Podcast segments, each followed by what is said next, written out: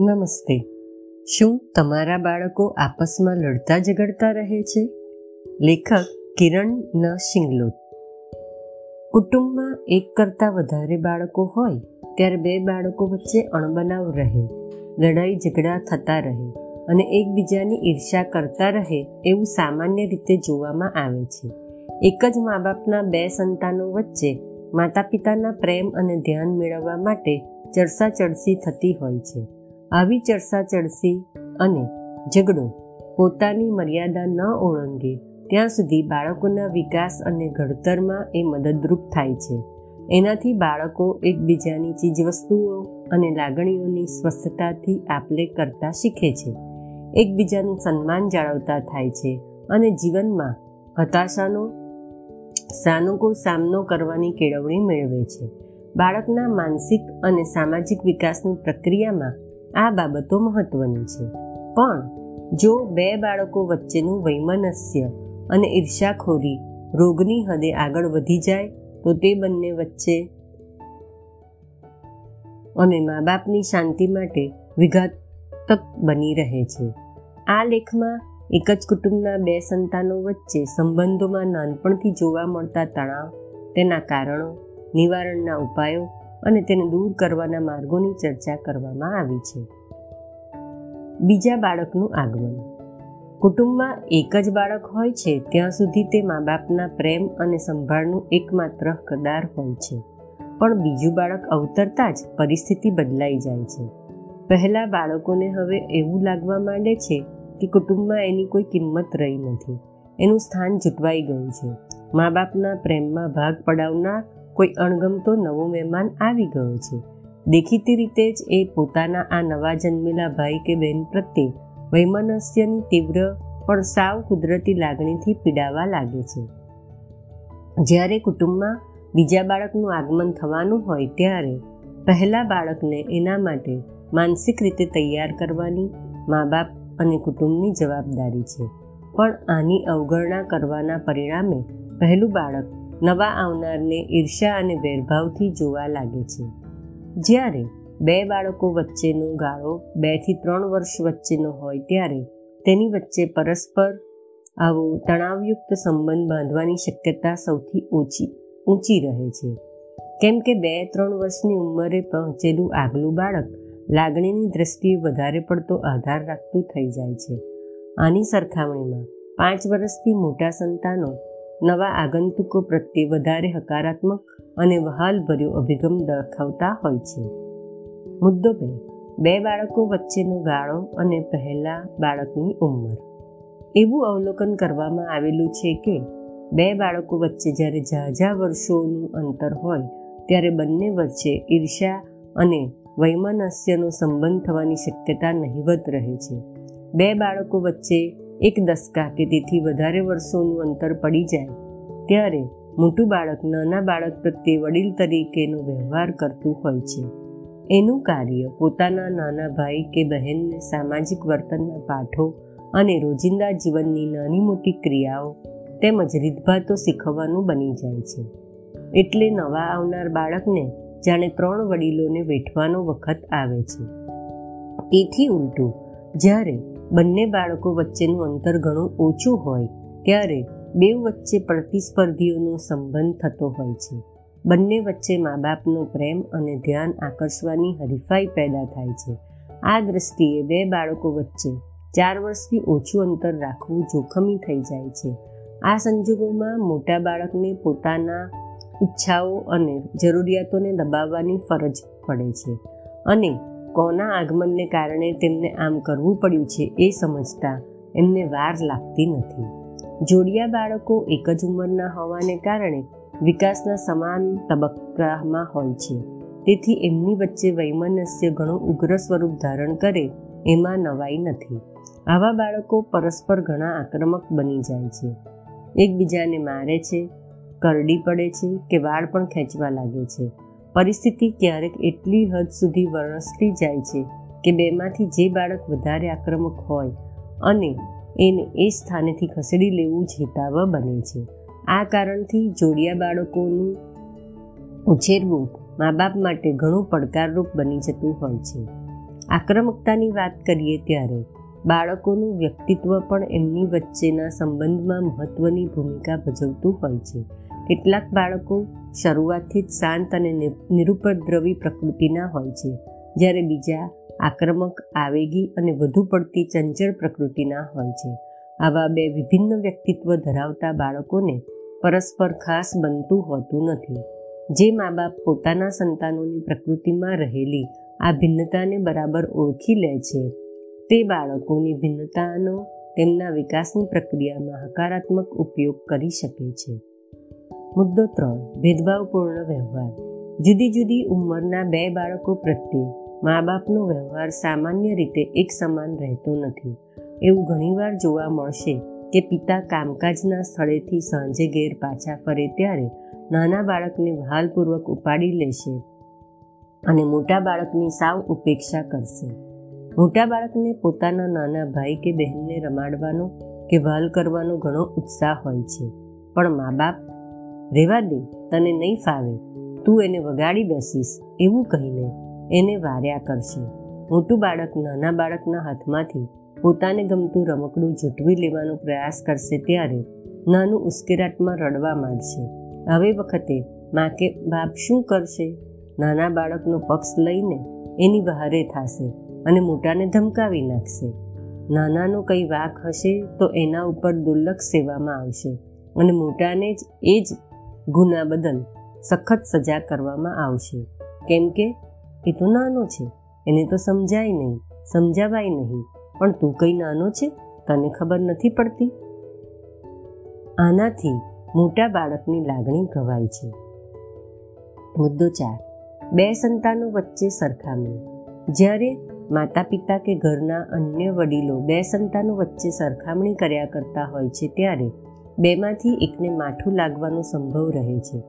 જો, પિંકી પડી જાય ત્યારે કંઈ તારી જેમ રડવા બેસે છે? પિંકી તારા જેવું કરે છે કોઈ દિવસ? જો, પિંકી, જો. એ કંઈ ખાતી વખતે તારી જેમ કજીઓ કરે છે? આવા વાક્યો આપણે જાણે અજાણે કંઈ કેટલી વાર ઉચ્ચારતા હોઈશું.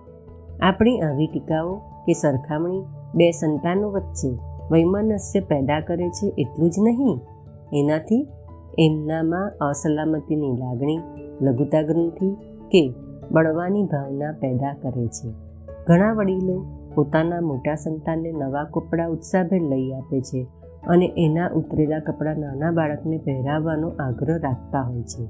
આવી વખતે નાના બાળકને પોતાના મોટા ભાઈ કે બહેન પ્રત્યે સ્વાભાવિક રીતે જ ઈર્ષ્યાની લાગણી થવાની. બેમાંનું એક બાળક બોલવામાં વધારે વાચાળ હોય, ક્રિયાઓમાં ચપળ હોય શીખવામાં હોશિયાર હોય કે સર્વ વાતે આગળ હોય ત્યારે એનું ઉદાહરણ આપીને બીજા બાળકને ઉતારી પાડવામાં આવે છે. બે સંતાનો વચ્ચે આવી સતત સરખામણી કરવાથી કશો હેતુ સરતો નથી. ઉલટું, તે બંને વચ્ચે પરસ્પર થતી ઈર્ષ્યા તો માતા પિતા માટે સાચા અર્થમાં શિરદર્દ સમાન પુરવાર થતી હોય છે. મુદ્દો પાંચ માતા પિતા વચ્ચે પરસ્પર અણ બનાવ બાળકો કુટુંબમાં જે કાંઈ જુએ છે, એનું જ અનુકરણ કરતા હોય છે. એમના માતા પિતા એકબીજાને પ્રેમ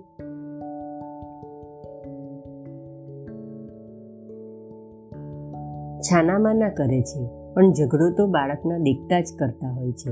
માતા અને પિતાના સંબંધમાં જે તણાવ અને ઘર્ષણ હોય છે, એની બાળકના મનમાં ઊંડી છાપ પડે છે.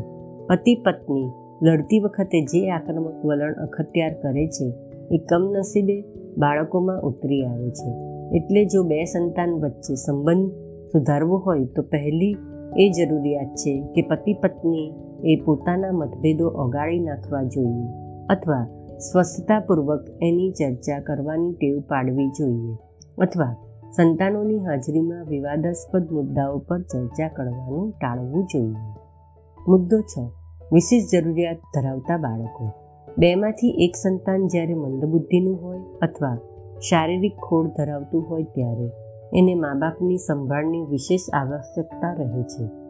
આવી વખતે બીજા બાળકના મનમાં પાંગડા બાળક પ્રત્યે સ્વાભાવિક રીતે જ નકારાત્મક લાગણીઓ પેદા થાય છે. જો બીજા બાળક સાથે મુક્ત સંવાદ કરવામાં આવે અને એને પણ સમજપૂર્વક પોતાના અપંગ બંધુની સંભાળ જોડમાં જોડવામાં આવે, તો વિકટ પરિસ્થિતિમાંથી હકારાત્મક પરિણામ મેળવી શકાય છે. મુદ્દો સાત. બે સંતાનો વચ્ચેના અણબનાવના ચિહ્નો. જ્યારે બે સંતાનો વચ્ચે પરસ્પર ઈર્ષા અને પ્રતિસ્પર્ધીના સંબંધો કેળવાય, ત્યારે એના ચિહ્નો મોટે ભાગે સ્પષ્ટ જોવા મળે છે. આવા ચિહ્નોમાં આક્રમક વર્તન, બીજા બાળકોને મારવું, નાના ભાઈ કે બહેનને એના મા બાપ ઉચકે કે રમાડે ત્યારે કજિયો કરવું, રડવું વગેરેનો સમાવેશ થાય છે. પરંતુ ક્યારેક આવા સ્પષ્ટ પરિણામ આવવાને બદલે બાળકના લાગણી તંત્ર પર પણ અસર પડે છે. આવું બાળક તેની કુદરતી ઉંમર કરતાં નાની ઉંમરના બાળક જેવું વર્તન કરવા લાગે છે. અંગૂઠો ચૂસવા માંડે છે. રાત્રે પથારીમાં પેશાબ કરતું થઈ જાય છે. મમ્મી પોતાના હાથથી જ ખવડાવે એવો આગ્રહ રાખે છે અથવા સતત પોતાને તેડવાની માગણી કરે છે. નાની ઉંમરના બાળક જેવી બોલી બોલતું થઈ જાય છે અથવા એના વર્તનમાં આક્રમકતા અને કજિયાખોરી પેસી જાય છે. આવી વખતે બીજા સંતાન પ્રત્યેની ઈર્ષાખોરી કે વૈમનસ્યથી એનામાં આવું પરિવર્તન આવ્યું છે એવું પાર રખવું પણ અઘરું થઈ પડે છે. બાળક જ્યારે ઢીંગલી સાથે રમતમાં પરોવાયેલું હોય, ત્યારે ઢીંગલી સાથે એના વાર્તાલાપમાં એના હૃદયમાં છુપાયેલી ઈર્ષા બહાર આવી શકે છે. બાળક એની લાગણીઓ શબ્દોમાં વ્યક્ત કરી શકતું નથી, પણ વર્તન દ્વારા તો એનો પડઘો પાડતું જ હોય છે. એના પ્રત્યેક વર્તનમાં એની અસલામતીની લાગણી ડોકાતી હોય છે. જો એના હૃદયમાં રહેલા વૈમનસ્ય અને ઈર્ષાને વેળાસર ઈલાજ કરવામાં ન આવે, તો એની, એના વર્તન ઉપર કદાચ માઠી, કાયમી અસર પેદા થવામાં સંભવ છે. આવું બાળક હંમેશ માટે આક્રમક સ્વભાવનું સ્વાર્થી અને લઘુતા ગ્રંથિ ધરાવતું થઈ જાય છે. મોટી ઉંમરે એના પોતાના સંતાનોમાં એના વર્તનની આ નકારાત્મક ખાસિયતો ઉતરી આવે છે. ઉપાય. બે સંતાનો આપસમાં ઝઘડતા હોય ત્યારે મા બાપે શું કરવું જોઈએ? વચ્ચે પડવું જોઈએ કે નહીં? આનો ઉત્તર છે. બને ત્યાં સુધી વડીલોએ સંતાનની લડાઈથી દૂર રહેવું જોઈએ. બાળકોના ઝઘડામાં મા બાપ જો કાજી થઈને વચ્ચે ઝુકાવે તો પોતાના મતભેદનું નિરાકરણ કરતા બાળકો શીખી શકશે નહીં. જીવનમાં આ કુશળતા પણ તેમના માટે અગત્યની છે. આનો અર્થ એવો નથી કે આપસની લડાઈમાં વાત શારીરિક હાનિ સુધી પહોંચી જાય ત્યારે પણ મા બાપે અદપ દૂરથી જોયા કરવું. બેમાંથી જે બાળક વધારે આક્રમક બન્યું હોય, એને તો એ સ્થાનેથી તરત જ દૂર કરી લેવું જોઈએ. એક વાત સમજી લેવાની જરૂર છે કે સંતાનોની આપસની ઈર્ષા અને લડાઈ એ કંઈ મોટો ગુનો કે આપત્તિની બાબત નથી. સ્વાવ સ્વાભાવિક બિના છે. જો થોડી આપસૂજ અને સામાન્ય બુદ્ધિનો ઉપયોગ કરવામાં આવે, તો આ સમસ્યા લાંબી ટકતી નથી. મા બાપ પાસે થોડી ધીરજની અપેક્ષા રહે છે. મુશ્કેલીઓ ત્યારે પેદા થાય છે કે જ્યારે એમને આનું તાત્કાલિક નિરાકરણ જોઈતું હોય છે. આધુનિક જીવનમાં દબાણોના બે સંતાનો વચ્ચેના વૈમનસ્યને વધારી મૂકનારા નીવડે છે. જ્યારે માતા પિતા બંને નોકરી કે વ્યવસાયમાં રોકાયેલા હોય છે ત્યારે બંને જણ બાળકોને પૂરતો સમય આપી શકતા નથી. આનાથી કેટલાક બાળકોને એવું લાગે છે કે એમની ઉપેક્ષા થઈ રહી છે. એવા બાળકોના મનમાં જે રીસ કે ગુસ્સો પેદા થાય છે, એનો ભોગ એ પોતાના નાના ભાઈ કે બહેનને બનાવે છે. આવે પ્રસંગે તમે એને મારો ધમકાવો કે ચીમકી આપો, તો એનો કશો અર્થ રહેતો નથી. આનાથી તો ઉલટું એના મનમાં એવી ભાવના વધારે બળવાન બનશે કે એણે એના મા બાપનો પ્રેમ ગુમાવી દીધો છે. ખરી જરૂર બાળકના મનમાં રહેલી અસલામતીની લાગણી દૂર કરવાની છે. આવા બાળકને પ્રેમ અને સલામતી આપવાનું ચૂકશો નહીં. બે સંતાનોમાંથી એકનું તમે પક્ષ લેશો અથવા એકનું અપવર્તન દૂર કરવા, એને અન્ય બાળકનું ઉદાહરણ આપવાની કોશિશ કરશો, તો સમસ્યા વધારે વણસશે સમસ્યાને હલ કરવા માટે બાળકને નકારાત્મક સૂચનો કદી કરશો નહીં. બેનને મારીશ નહીં. એના વાળ કેમ ખેંચે છે? હું કેટલી વાર તને કીધું કે બેનનું રમકડું અડીશ નહીં. આવા આદેશો બળતામાં ઘીની ગરજ સારે છે. બાળકોની એ ખાસિયત કે તમે એમને જે કરવાની ના પાડશો, એ તેઓ સામે ચાહીને કરશે. શ્રેષ્ઠ ઉપાય તો એ છે કે એમની પાસેથી ઈચ્છિત હોય. એના સ્પષ્ટ, હકારાત્મક સૂચનો એમને કરો. તમારી વાણીમાં પ્રેમના સ્થાને તિરસ્કાર વાસ ન કરી બેસે, એ ખાસ જોજો. અસ્તુ.